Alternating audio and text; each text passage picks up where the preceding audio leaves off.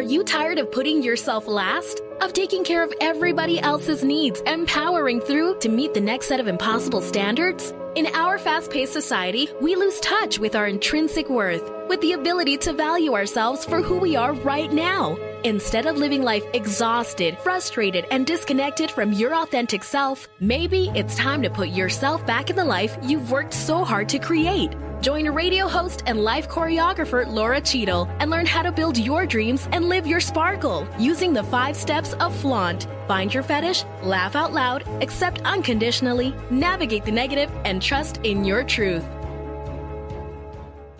Hello, welcome to Flaunt. Build your dreams and live your sparkle. I'm Laura Cheadle, and today we're going to talk about lawyers. Oh my gosh, what do you think about when you think about lawyers? I want you to be honest. How many of you think, oh my gosh, I can't wait to go see my attorney today? He or she is going to do such a great job, and, and I'm not going to spend hardly any money, and I'm going to have my problem solved instantaneously. Okay, it's my guess that none of you feel that way about your lawyer. But what I want to do today is bring on a man who is fairly incredible fairly incredible, not only as an attorney, but he is one of the profession's best known experts, authors, and commentators on legal technology. We'll follow up on that. And the application of technology to the practice of law. And you know what that does? That helps expedite things. That helps create systems that are hopefully more user friendly, which means you might actually start looking forward to seeing your attorney. Anyway, he's got this phenomenal reputation as an innovator who understands underlying technologies and platforms while being easy to work with. Yay! Responsive to clients, and he's got global clients all over the world, and focused on real world results. I know from my years working in a law department, so many people view lawyers as adverse to business. They view lawyers as the people who say no, no, no, no, no, and shut down business instead of advance business. Dennis Kennedy, who is my guest, also helps clients improve processes and systems that drive innovation, value, and efficiency. He provides advice, education, and he coaches and mentors legal professionals. Now, in addition to all of this work that he does, really making the legal profession more user friendly, and efficient, he's also co authored several books. One of those books that I'd like to talk about today is The Lawyer's Guide to Collaboration Tools and Techniques, Smart Ways to Work Together. He's got several other books that I will let him discuss. But for now, I want to bring on Mr. Dennis Kennedy to talk about the stereotypical view of lawyers and what he is doing to make the legal profession much more collaborative and user friendly. So, welcome to my show, Dennis.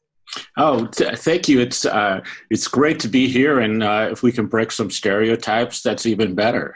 Absolutely, because lawyers are not all ambulance chasers. Lawyers are not all adverse to business. Lawyers do some great things in the world.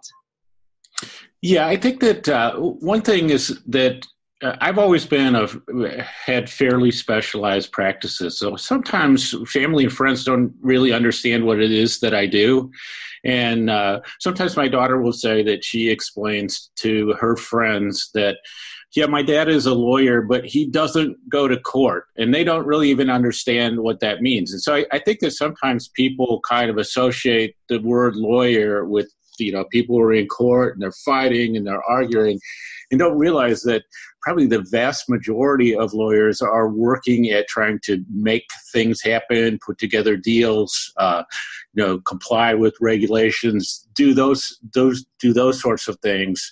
And then I think increasingly uh, you see the new trend of lawyers trying to step out of the picture of where they don't need to be and and really kind of help people uh, figure out what they need to do themselves with some of the tools that that are available. And and as more information you know comes online um, there are a lot of lot more things that it used to be that lawyers kept behind the closed doors you know like the laws themselves cases things you research all that's out in the open now. And and that makes for much more educated uh, proactive clients. And and that that is changing the approach that needs to be taken in the law Oh, absolutely. And I love that you mentioned that, that she explains you as being a lawyer who doesn't go to court because, yes, most lawyers are transactional in nature, and being a litigator is a separate, distinct, and somewhat small area of the law. Yet there are no popular TV shows or Netflix series on transactional legal work. just it's not yeah it's hard to kind of figure out what that show would look like or you know to uh, i used to do estate planning and tax work earlier in my career and i try to think of like a tv show or a movie but it's really hard to to see you know what you can come up with that covers say the generation skipping transfer tax that's going to grab millions of people as an audience.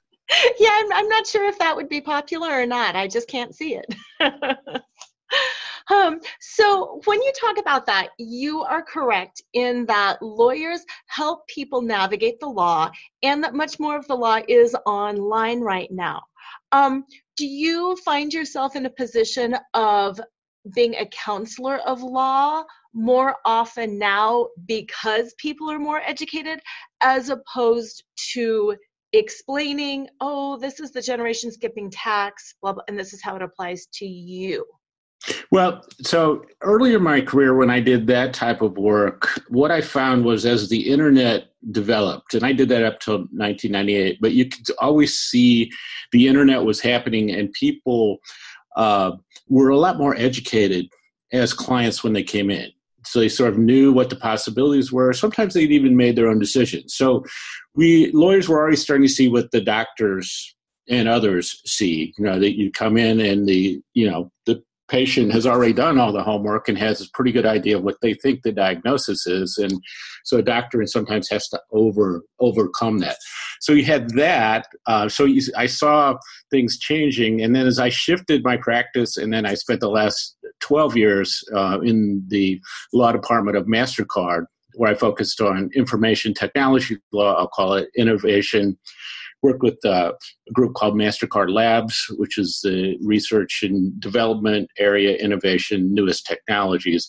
And in my time at MasterCard, what I liked about it was I was essentially embedded with the business people who were mm. my clients, but um, I kind of could see things from beginning to end. I got to know the people. I got to know what their concerns were you know what their project timelines were and then could work with them in a much better way to accomplish what they needed to accomplish and i think you're right there is uh, the sort of running joke that even in uh, the internal uh, lawyers at a, co- at a, company are known as the abominable no no men, um, yeah. as they sometimes say.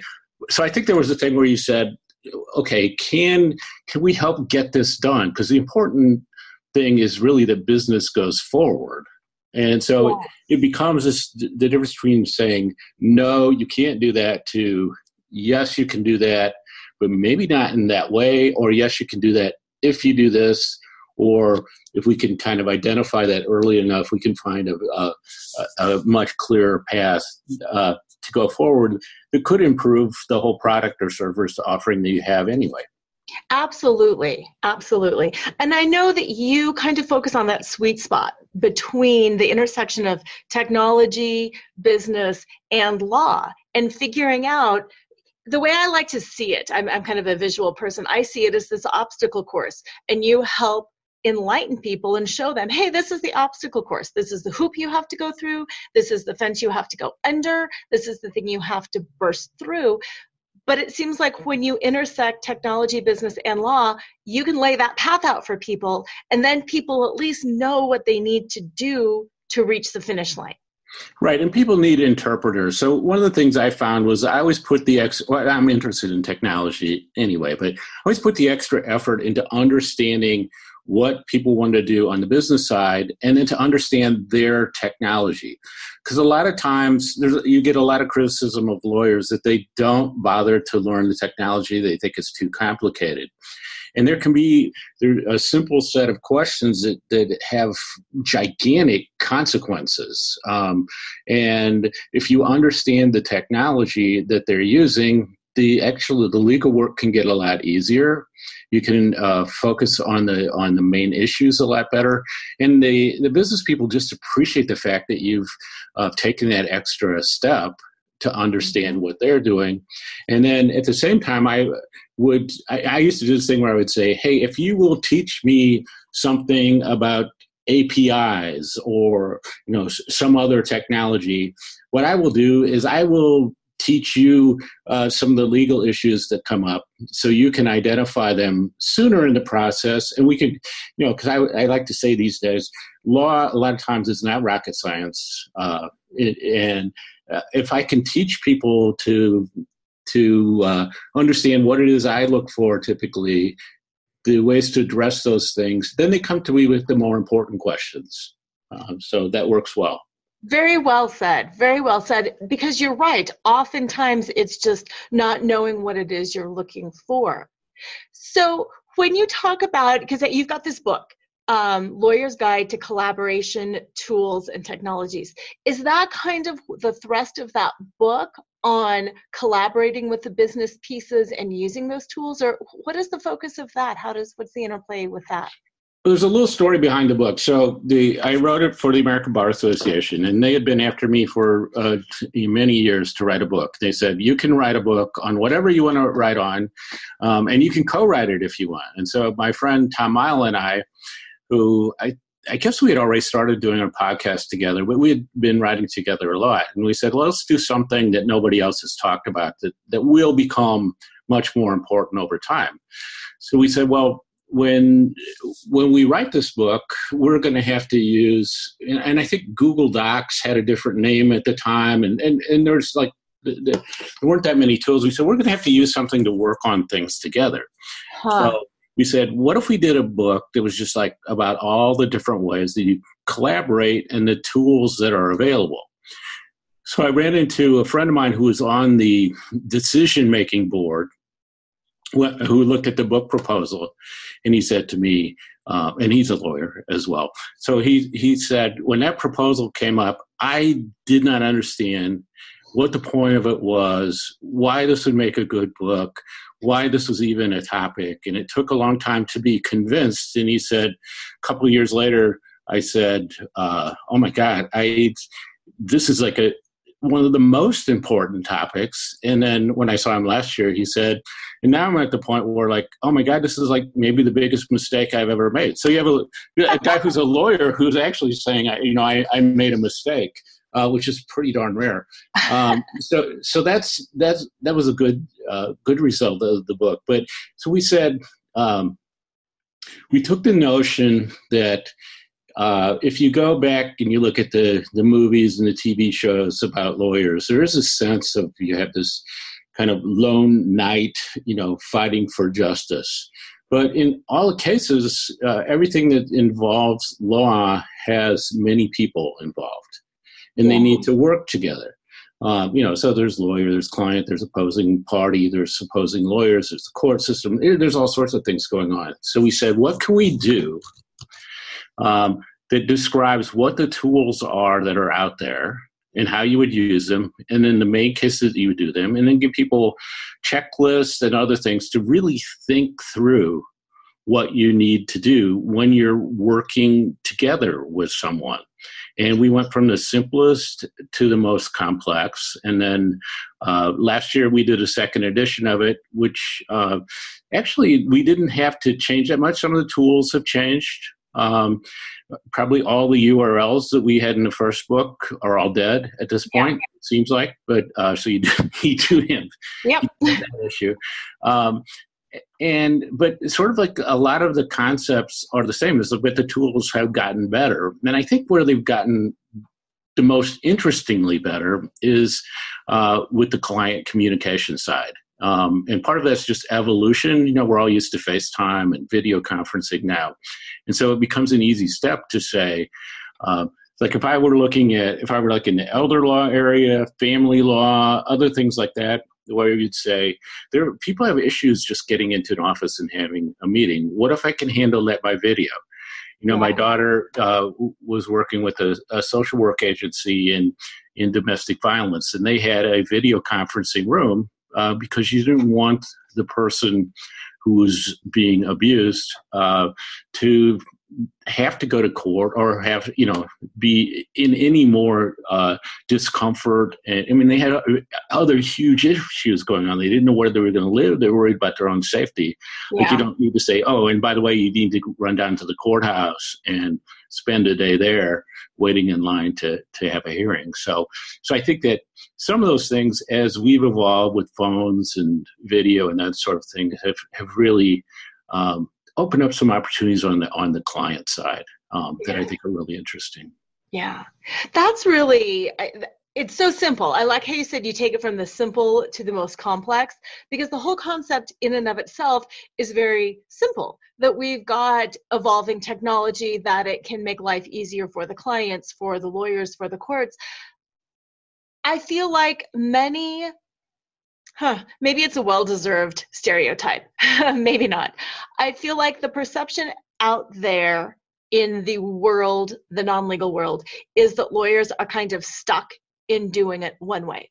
And although that's good because legal precedent does evolve slowly and that's safe and smart, sometimes things evolve too slowly and people are still stuck with faxes and pagers and you know handwriting letters instead of sending back uh, you know like a google doc.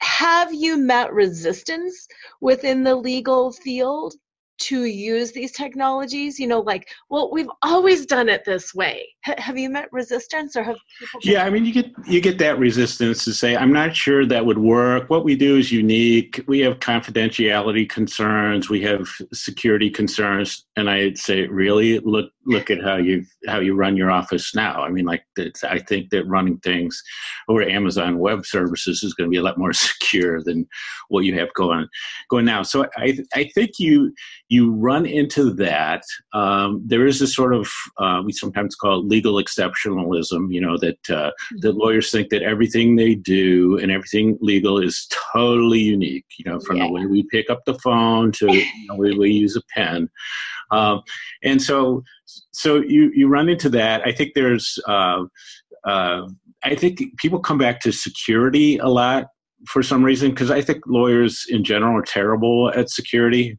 Um, it's really difficult for them to think about, but that's when they don't want to change. That's one thing they found comfort in going back to. So you can say, so there's a new thing I've noticed the last couple years with doctors who are not Uh, you know obviously in in dealing with patients are not like technology leaders or haven't been historically.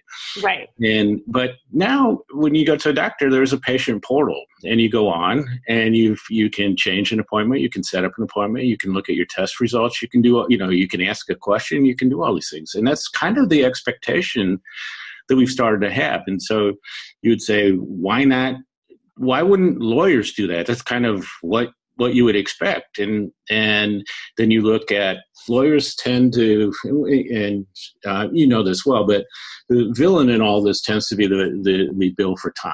And so yeah. if you said if i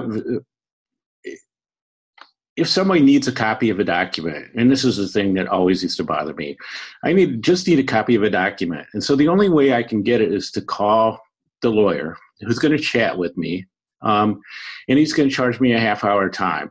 When I would just prefer to go onto a portal and download a copy of the document I want at no charge. Right. Um, and so that becomes that becomes an issue. And then I think uh, in the, the video conferencing world, I think what uh, can be interesting is when you look at sort of like the the rural small practitioner who probably spends a lot of the day in a car driving. Mm-hmm. And so video conferencing would you know kind of reduce the wear and tear on that lawyer oh, yeah. Um, but then he or she has to decide well if i'm used to when i go out to this place to meet someone then i know i have like five hours of billable time because i'm spending three and a half hours in the car um, or they say or they might be on the opposite side i can't charge people for that time i'm driving so i'm losing three and a half hours that i could otherwise be billing so some of the technologies you start to say what is the the problem I'm trying to solve? What uh, there's a great theory called jobs to be done, which you kind of look at the job that you you want the technology to do, mm-hmm. and the question that comes with it is say, what am I hiring this technology to do for me? Yes. Uh, so when people say, "What's the best something technology I should use. I go, like, what are you hiring it to do? What's what's the problem you're trying to solve? And so I think sometimes people say, oh, I don't want to do video conferencing because it's hard and I have to do this and I have to worry about quality and I don't look good and all this sort of thing. You go like, look, people are on FaceTime all all the time. You know, like right. It just doesn't matter anymore. And we're used to, you know, sometimes there are issues on video conferences. You know, big deal. So um, I think that uh, in the collaboration world, you start to to to look at look at that. And uh, so, in my time at Mastercard, I had kind of like Cadillac systems, and also systems you know the, the sort of proverbial two million dollar you know teleconference room setup that is mm-hmm. amazing, but you don't need it in every case. A lot of times, you know, people are happy to just you know have a video on the phone and share a screen, and that's super easy to do these days. Right. Right. Yeah, I, I, I like that you mentioned that. There's a problem.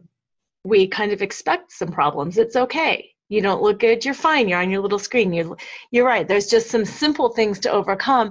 And i love how you said what are you hiring this technology to do? Because that puts us in the driver's seat. We are the ones that have a problem. We are the ones that are seeking a solution. What are we hiring that technology to do. Instead of being forced into something or you know moving into something that's going to create more problems that it solves i love just that mental shift of what's your problem and what are you hiring this technology to do? That's brilliant. Yeah so so i'm working on a uh, a new book, which is actually a completely new version of a book on LinkedIn for lawyers. I wrote with my my uh, uh, friend Allison Shields, and we're working on it now. And there's a lot of jobs to be done in there because a lot of people say, I don't get LinkedIn, it's hard for me, I don't understand it, I don't see the point of it, I'm not looking for a job. And I'm like, well, no, you need to step back and say, what am I hiring LinkedIn to do? And um, so we always tell lawyers uh, that. You, if you're saying I'm hiring LinkedIn to get me new clients and communicate with them, you're right. That's impossible to figure out how you would do that. It's a crazy use for it. But if you're saying I'm using it to create, build, and nurture referral networks, then you go like, oh, I get that. And sometimes when you say, I say to people who are using LinkedIn to find a job, I go, actually, that's not what you're doing. You're you're using LinkedIn to help you get interviews. Yes. You know? And then you go, oh, okay. So now the people I connect to, the things that I do, I, I understand why I'm using it. So I understand why I want my headline to be a little different, you know, those sorts of things. And I, I think that that can make a huge difference. And then to, to, go back to the video conferencing thing, if you say, I, I don't know why I would want to be on video and all this stuff, if you say the problem I want to solve is, and I don't go into it thinking that video conferencing is the answer, but I say, problem I want to solve is I have clients who can't make it to my office. Right. And they show up late and, you know, all this sort of things. But uh, basically, everybody, and, you know, sort of ironically to some people, especially the elderly, are, use video all the time you know? And so if you if i have an elder law practice right now I, everything would be there'd be video conferences everything would be online it'd be you know all geared that way. And i probably would not be as concerned with people actually coming into my office. Mm-hmm mm-hmm. And, and you know what oh exactly exactly and it makes sense. And just taking a moment to shift to self I practiced law, I was in house corporate, then I shifted into this female empowerment and more coaching of lawyers and coaching in the legal world. And so many people would say to me, What a huge shift! You left being a lawyer and you've moved into coaching. And to me, I would always think, there really is no shift. Being a good lawyer practicing law is about solving problems and helping people solve problems. And coaching and working with lawyers and finding technology is about solving problems. So, what you were talking about with the elder population, the problem is they need representation and they can't get there. What's the solution? And just like with the Google documents, you know, that you mentioned earlier, the problem is we need to share this document back and forth. What's our solution? It's so simple and oftentimes we complicate things when they're too simple. right. Or you're thinking in the standard way. So to go back to the elder thing, you might be thinking, oh, what I, you know, here are my clients who are this elderly couple um, who have, you know, either health or other issues, you know, potentially. And you say, how do I meet with them? And then you forget that probably what's the driving force is the adult children. Mm-hmm. So if you said, hey, we can have this meeting online and the kids can join in and they can kind of help you know remember things and you know say oh yeah i i we we know where to find those documents those sort of things it's just going to be like more effective all around. The children are going to be more engaged. The results are likely to be better. The children are not going to feel adversarial that they've been cut out of the process. They're likely to stay with that mm-hmm. lawyer as their own lawyer. Um, you know, so there's a lot of interesting consequences that come from like thinking through what you need to do, identifying one or more right technologies, and then testing them to see if they work. And then you start to forget there even there's even a technology there. Mm-hmm. Yeah, no, that's brilliant. That's just like like I said, so simple, but it does expedite because how many times have whether you're meeting with a lawyer or a doctor or an accountant or whatever, a meeting gets disrupted because somebody doesn't have a document or somebody needs to reach out for somebody else. Well, if they're already on the video conference, bam, it's done in one hour instead of setting up another meeting two weeks later. So yeah, that's fantastic. Now, I want to follow up on a question. You said the ABA asked you to write this book. Um, and then you've kind of done the second edition of it. What what are you thinking about for the future? Uh, is there more coming down the pipe here? Is the ABA do they have resources the lawyers can reach out to? What's next in that field for you? Yeah, so I, I, think there's a so there's sort of for me and then what's what's out there. So I, I, think that the I've always been involved in the ABA's. It used to be called the Law Practice Management section, and now it's called the Law Practice Division because in volunteer associations, you know, names are very important and rebranding is important. Yeah. Um, so that is the place where in, within the ABA where you get the information about how you run your practice. So management marketing, finance, technology are the four co- core areas. So I've always been involved in that group. They have their own publishing, and so it have been the people who were on the publishing board were always after me because I had written a lot of I'd written a lot, and I was writing the ABA Journal technology column and doing other things. So people were always after me to write a book, and I was like yeah, I like writing columns. I write like writing blog posts, but a book, I, I don't know. And a book right. is super hard. I don't. I can't say that I really enjoy it. I like the fact that I have books. I think they're good books, but it's. I don't know that I could have done them by myself. Um, so we'll probably take we're talking about taking some of the collaboration tools book and doing some online courses um, and some other things along those lines definitely with alice and i writing the linkedin uh, book which we're going to self-publish we're looking at more of an ebook model uh, uh. through amazon and then online courses uh, to go with that um, and so so i think there's some things that i'm planning to do. And then my focus because um, i, I uh, took an early retirement from mastercard and uh, moved from st louis to ann arbor michigan. And i'm uh, you know about to launch some some new things. My focus is going to be more on the legal innovation side, maybe a little bit on uh, just from working with Michigan judges and and some of the organizations here. Probably I'll get pulled into some access to justice um, issues as we look at ways that technology can improve court access and other possibilities where people can't either you know either well, in all events, they can't afford lawyers. There's sort of a stat out there that says 80% of people can't af- afford legal representation that they need. So there's there is a big issue out there. There's, so there's issue where you don't where you have so little money you qualify for legal services. So that's one group. But then there's a bigger group where they don't meet that qualification, and there's just no way that they can they can afford to have you know standard legal representation that's going to run into thousands of dollars. Um, so I'm doing that, and I've been teaching uh, a couple classes at Michigan State's law school in a program they call Legal R and D, which is sort of their sort of new law, new approaches to law,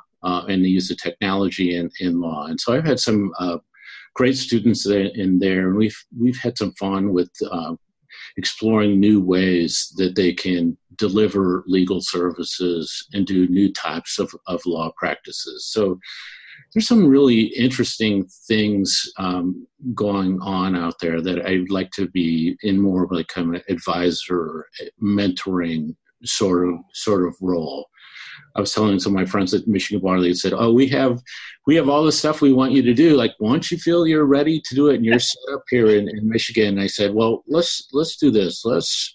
I know you want me to speak because um, I know that, and that I think it's better if I help you sort of more strategically." And then I said, "I'm all about uh, right now in my career." Of opening the doors and getting out of the way and letting the, the sort of women uh, diverse speakers take over some of the things I've been doing and to, to really bring that group in instead of having the, the same old. Uh, I still like to refer to myself as middle-aged white guy, but uh, but anyway, like the the older white guys, you know, continue to play place, take you know uh, speaking opportunities and other things that don't make sense for me anymore. I'd rather just open the door. So th- those are some of the things that I'm thinking. So what can I do that's innovative, and how does that um, as I s- sort of phase out of a legal career and into some other directions, how can I do a number of things that are fun for me that you know keep me super interested in what I'm doing? Right. Yeah, that innovation piece is what really excites me. And um, my book is coming out November 5th. Yay! Which I'm super excited about. There's nothing better than when the box arrives at your door and you open it and it's like your book inside it. Oh so. gosh, I bet. I, I, have to figure that out. I was talking to my publisher and they're, you know, they're like, how many boxes do you want? And I'm like, oh my gosh, I can't even think about that. But I can't wait. But speaking of you know innovation my book my listeners mostly know um, but for listeners who might not know i'll just give you a brief rundown it's called flaunt drop your cover and reveal your smart sexy spiritual self. And it's five steps for revealing yourself authentically. So things like the practice of law can evolve around you. So as a female as you know a minority as whatever it is instead of hammering away at a system saying you have to change for me. You have to let me in. You have to do that. And then me inauthentically conforming to that system. Instead, I am letting the full breadth of my intellect, my passions, the way that I show up in the world free and bravely stepping out there in that space so other things can fi- kind of meld around me and we can all elevate together. So, I love how you talked about it doesn't always make sense for the same people to be giving the same speech, to be taking those opportunities. It makes so much more sense to change, to innovate, to roll, to pivot, to expand, and to see what else is out there and what else might be available. The equal access to justice. Right now, money is a limiting factor. There may be more solutions out there that haven't even been brought to light yet. And that innovation and that piece is really exciting to me. And I'm, I applaud you for stepping into that space and rolling into that direction. Yeah, I mean, it's. I think there is uh, over time, um, but you know, diversity is such an element of innovation. I mean, you yeah. just can't have the same people thinking the same way, and you you have to be challenged, and you have to say, you know, like when we're when I'm talking about LinkedIn or we're writing about LinkedIn, I can tell you that Allison's experiences as a female on LinkedIn are way different than mine. So her approach to connecting people is much more cautious than I am.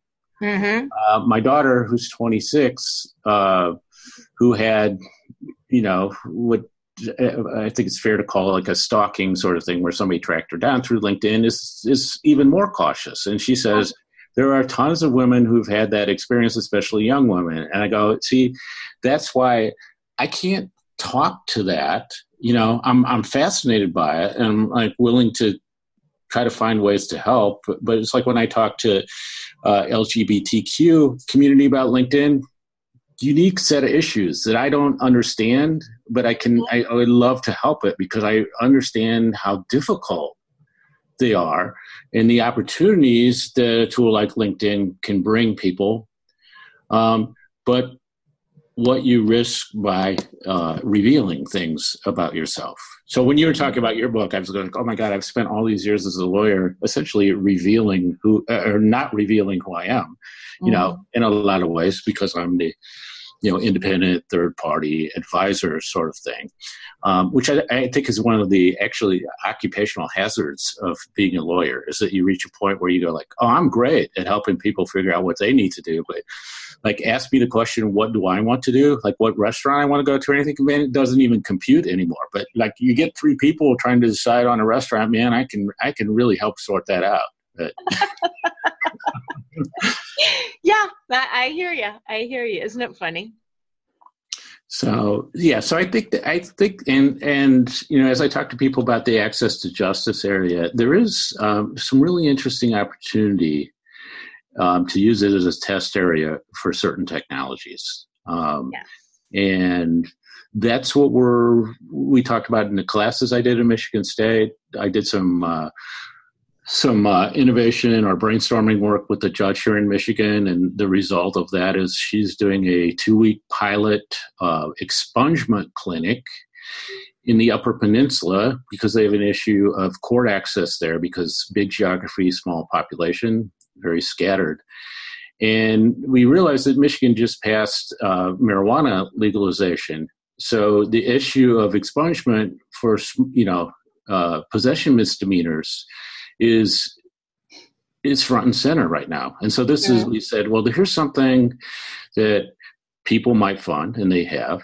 Um, that you can use students, um, that the court gets good publicity because they're initiating it. Um, and, you know, ideally, there are people who are going to get their records cleaned, and now we'll be able to look for jobs and get, uh, you know, all the other things that they, they have not been able to do because they had to put a conviction on their, their job application. And it's, you know, so in it, but it's an experiment, you know, so we don't know whether we'll try it and then it'll kind of fall on this face or not. But it was the idea is we'll go in and we'll learn and and see what happens. But um, yeah. but I did I did this design thinking thing with my class, and uh, I left the room because uh, I said I think you guys will have better ideas if I'm not in the room looking at you. Yep. And when I walked back in the room, they were talking about food trucks, and I said, I know this is a great group, and you guys are making progress because this idea is we're like trying to come up with a way to do an expungement clinic, and you're thinking about okay, like how do we feed people, and you know, and I said so. These are all good ideas. So that was that was fun to get that again, it's diversity, right? So you're going, yes. I, am you know, if I'm talking to other lawyers, there's going like, well, you know, we got insurance issues and we got like ethics issues and all these other things. Then you got like a group of students and go like, don't, you haven't even had the ethics class yet. Just like, don't just go away with what, you know, whatever ideas that you have. Mm-hmm. Um, and what's interesting is they, their approach was like much more uh, client centered and from the client perspective than I ever expected. So they haven't been brainwashed into being a, a lawyer quite yet. But isn't that wonderful? And I love too about experimenting.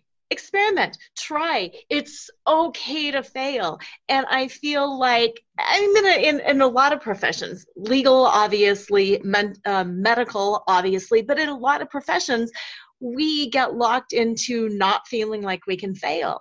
And i like that brainstorming concept of what are the things that we need to do? What can we try?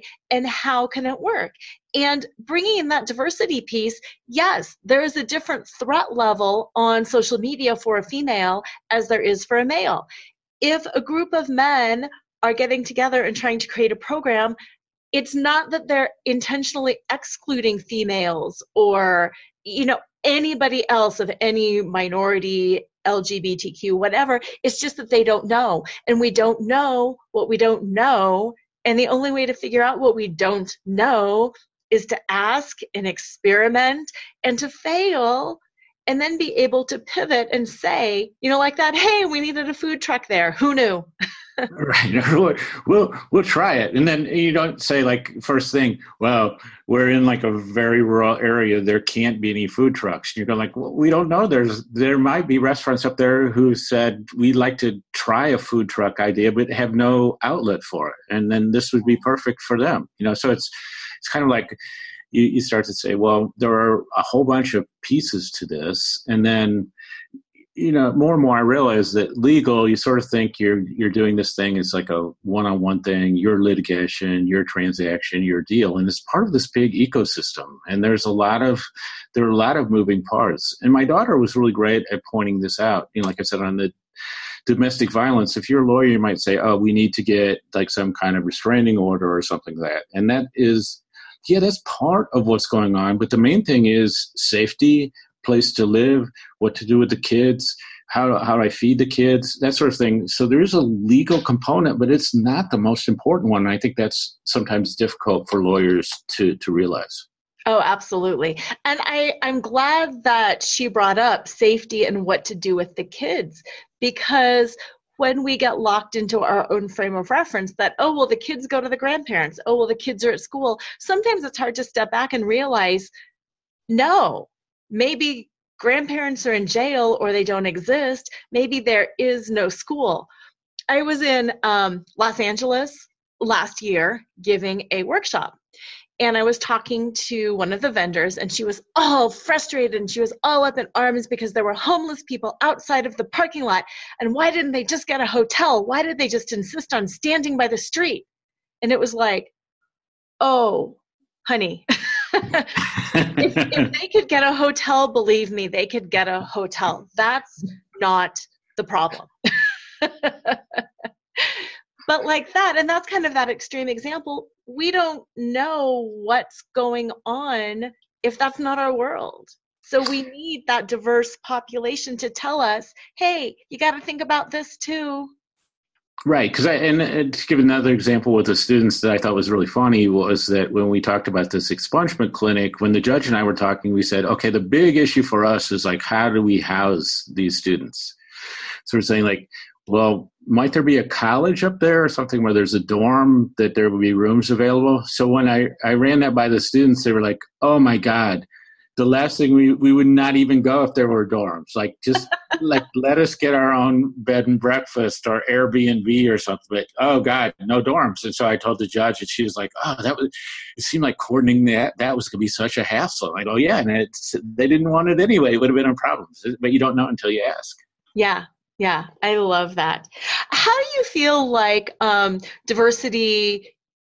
How do you feel like that's really kind of moving in, or do you think diversity fatigue is a real legitimate thing right now? What what are you seeing going forward with that? Both in your teaching and working with the younger generations, as well as with your coaching and consulting and working with the more experienced older populations well i think there is there's definitely is this this uh, and i usually don't like to to go with to the generational theme but i think there really is is a significant difference you know, so that um, with I, I've grown to see diversity as this great opportunity for people. I think other people, especially white men, feel that it, there's a takeaway happening of, of yeah. something.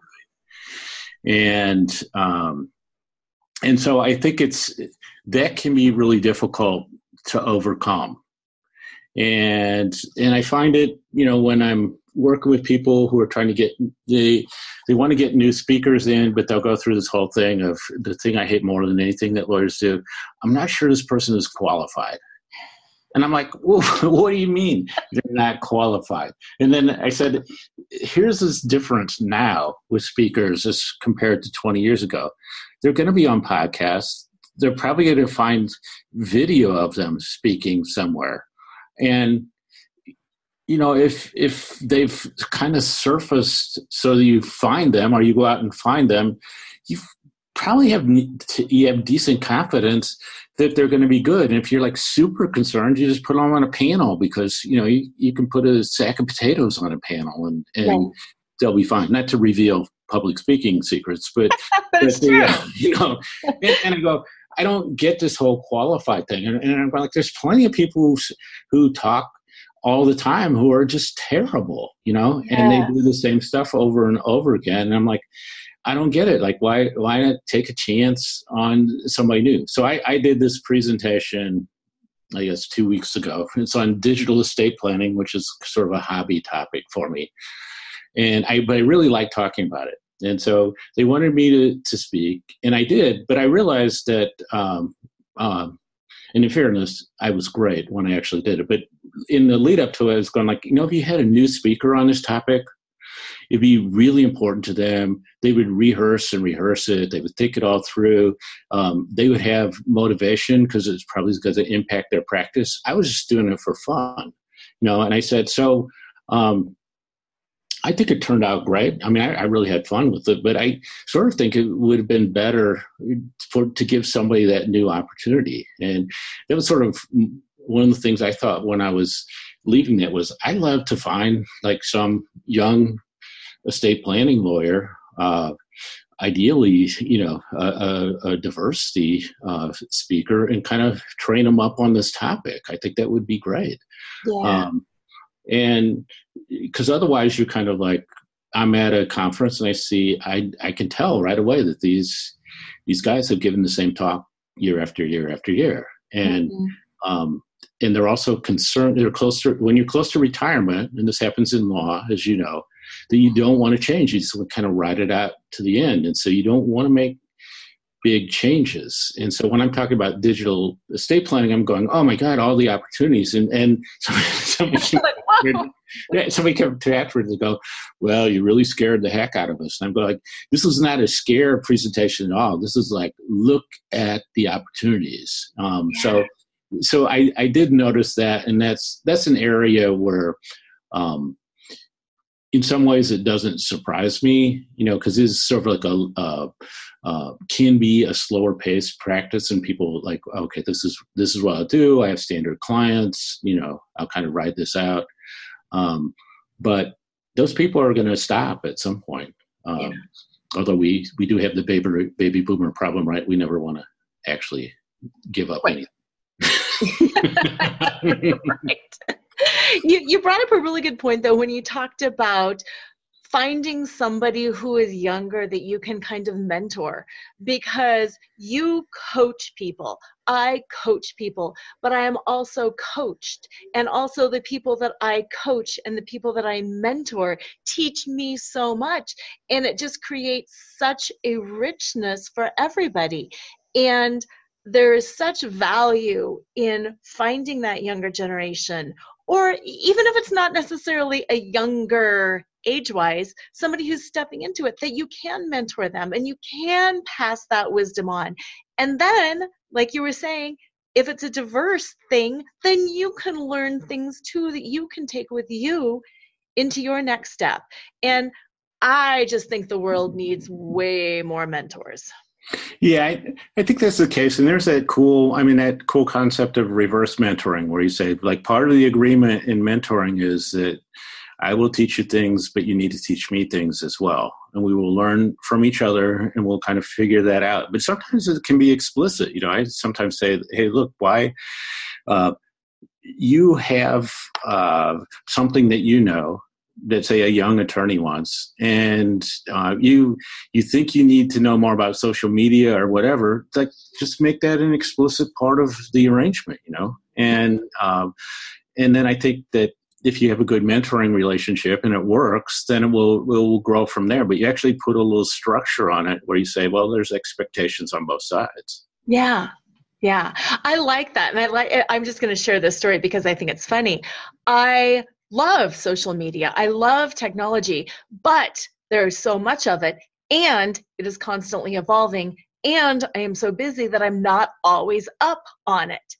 And I've got an arrangement with somebody that I work and that I teach with and that I coach, and she coaches me and helps me through all my social stuff. If I'm changing something on my website and I don't know how to upload, you know, whatever, the video or whatever, I just call her and it's perfect and it's that symbiotic relationship and it it is explicit but it has also evolved into a really neat relationship and and this is the funny piece i call her my smut my social media ultimate technology person and it, and it just makes it fun, you know. She comes to me for things, and I'll be like, "Oh, smut, I need you." uh-huh. Yeah, I mean, and I was thinking that you know, so we're on this podcast, and so the, I talk to a lot of lawyers who say, "I think I need to do a podcast," and eh, because somebody told me I need to, I go, "Oh, that's the wrong reason." And they go, "Okay, so I have, can you answer a couple questions?" Okay, here's my first one: What microphone should I buy? And I go, "No, no, no, no. It's not the question. I, I have the answer for that, but that's not the question you need to ask. It's like, what show do you want? And like, so Tom and I went out our podcast is like, okay, this is going to be a show. And it's going to have a beginning, a middle, an end. It's going to have segments to it. And we need to conceive of it as a show first. And it could be that your show is, you know, oh, I'm just going to interview somebody one on one. And that's a show. Uh, but you kind of thought through how that's going to work, who's going to be on it, that sort of thing. But yeah, um, I can't I can't believe the number of people who this, the, the first question they ask me is what what microphone should I buy? And I go, yeah, you're one of these people who's likely to do one podcast and, and that's all. You know? Right. Yeah. And it's funny as you were saying that, I was thinking, well, who's your audience and what do they need? Right. Yeah. And and you can say there is an audience that I might want to reach. Although I think a lot of successful podcasts ended up with completely different offer audience than they went for. Oh yes. You know? Um, and so that's so that can be a little tricky. I just think that um, getting the uh, the structure of a show becomes really really important. Um, mm-hmm. and because then then all these other things flow through it. So when Tom and I first did the podcast, we said we're going to have a couple segments, so there is a place if we ever get advertising that slot into. Right. You know and it's going to have it's going to have intro music outro music it's going to have these things there'll be some recurring bits that sort of thing. You go okay and then we'll evolve it we have over time but um but it's always with that structure and because sometimes if you're looking for a certain audience it's just you're not going to hit it but you you may hit a completely different one so mm-hmm. Mm-hmm. And and then that's that experimentation thing. And then also, as you said, there are all these new technologies, especially social media. And I say, you know, I always tell people there's probably going to be one that feels right for you, and just go with that one. Like, mm-hmm. you know, it's going to be rare that somebody can do, oh, I'm a blogger and I'm a podcaster and I'm great on Twitter and I'm that. That's really rare. You know, because right. I would say people go, oh, you should do video. And I go, like, video is like one more thing that um, it just seems like a lot of hard work. Uh, right. And it doesn't feel like my medium, even though sometimes people say, no, you're really good in video. And I'm going, yeah, it just seems like a lot of work. right. Me. Right. And, and, it's not where I feel I have the audience. Where the podcast is like, uh, I, I, I, will say I, I thought the same way about podcasting at the very beginning. Now it's like my favorite thing to do because like I'm a writer, I'm not a podcaster. Now I'm like, okay, well, most of the stuff I would have written in the past is now going into the podcast. And it's all perfect, which comes from experimentation, which comes from opening the lens, widening your point of view, learning from others. I don't know if you had some mentors, but you probably did along the way too that kind of helped you slide into different things. So yeah, and, and, yeah, because I I have some friends who always say like you should write more about mentoring, and I'm like, well, uh, Yeah, I mean, I have a lot of thoughts. I've written some things in the past, uh, but yeah, it's it's funny because I, I always tell my students, I said, here's the most important thing about your first job is that the in an ideal world you'll find a mentor in your first job. It's not always possible, and there are pros and cons of that, you know, because even though you say you're not going to do it, it's like you know your parents, right? I'm not gonna. I know one thing. I'm never gonna do this, you know. And then then you find out it's do 25 years later, and you're doing exactly what the partner that you learned everything from Yeah. did. And you go like, I swore I would never be Bill Hobson, and here I am. I'm Bill Hobson, you know. Right. But my own little spin on it. But yeah, so there there's some things like that. But I think that's that's the piece sometimes. Um, the new lawyers struggle with and there's also this storytelling piece of mentoring that i found that that young lawyers really uh, really struggle with because they're going like i need to build time and i'm working with this lawyer and all they're doing is tell me stories about like this thing that happened in the past and stuff i go no that's the learning that is the learning there that's the Right. goal and you got to be patient uh, on that and yeah it's going to seem rambling and sometimes it is but you know there's a lot of there's there's a lot of things and then you realize you do the other thing about mentoring is i realized uh, from bill hobson who worked at white and case in new york and learned from somebody who learned from somebody who probably started out before you know in the 1800s that there were things that i do in my practice that probably go back four or five generations just like little Yeah. things Yeah. Uh, which doesn't make them right, but it's kind of interesting that there is this, this sort of history that gets passed down. Oh, if, you absolutely. if you don't listen to the stories from the people you're working with, you don't get that. No, no, that is so true. And we uh, we like stories. Humans love stories. I mean, we've got from the parables to the Bible to you know Aesop's fables to fairy tales. We learn through stories. That's who we are. So, yeah, there's a lot to that. Now, I want to make sure that I pause and give you a chance to tell listeners where they can get a hold of you as well as your book. Because although your book is geared towards business, technology, and the law, it's my hunch that those technologies could also be geared towards other practices, other professions. And I'm guessing that there are listeners out there who would like to learn more about you and your work. Yeah, so so the book is really set up to, um, to talk about tools that everybody can use, but primarily in business. Mm-hmm.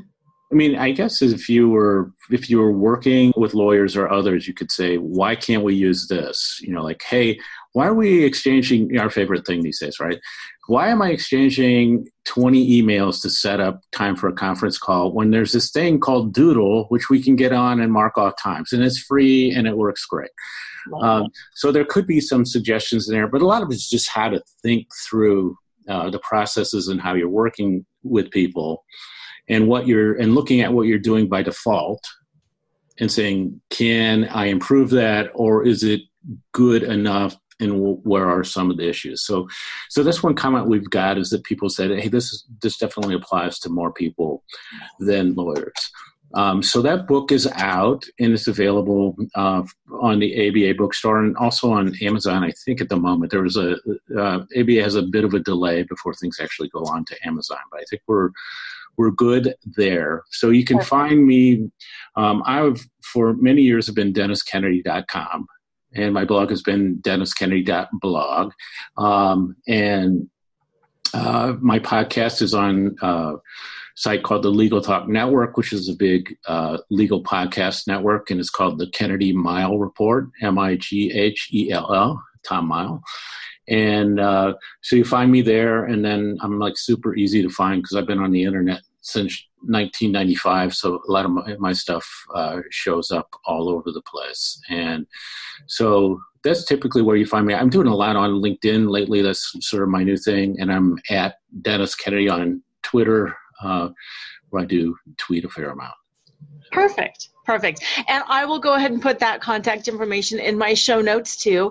And listeners, again, if you're driving down the road and you're listening to this and you're thinking, this all sounds great, but I'm not going to remember it, you can get a hold of me and I can put you in touch. Laura, L O R A, at lauracheadle.com or lauracheadle.com. However, you want to get a hold of me is fine and dandy with me. And before I close out and have Dennis give us his last bit of information and his parting brilliance, I want to remind you that I've got my retreat coming up Father's Day weekend for any of you women out there who are facing a transition, divorce, remarriage, empty nesting, reentry into the workforce, whatever it is. And if you need a little bit of support, Father's Day weekend in beautiful, amazing Glenwood Springs, Colorado, three days. So reach out to me and we will get you signed up for that. Ah, there's only four spots left. so, listeners, I hope you have a great week. If you've got comments, please reach out. You know, I always love comments, questions, concerns. Dennis or I will take care of those. And in the meantime, you guys all have a fantastic week. And as usual, don't forget to flaunt. Tune in next time to Flaunt. Build your dreams, live your sparkle with radio host Laura Cheadle every Wednesday at 7 a.m. and 7 p.m. Eastern Time on syndicated Dream Vision 7 radio network. Come release self judgment, reveal your naked self worth, and re choreograph a life filled with joy. Flaunt. Find your fetish, laugh out loud, accept unconditionally, navigate the negative, and trust in your truth. Find out more at lauracheadle.com. That's L O R A C H E A D L E.com.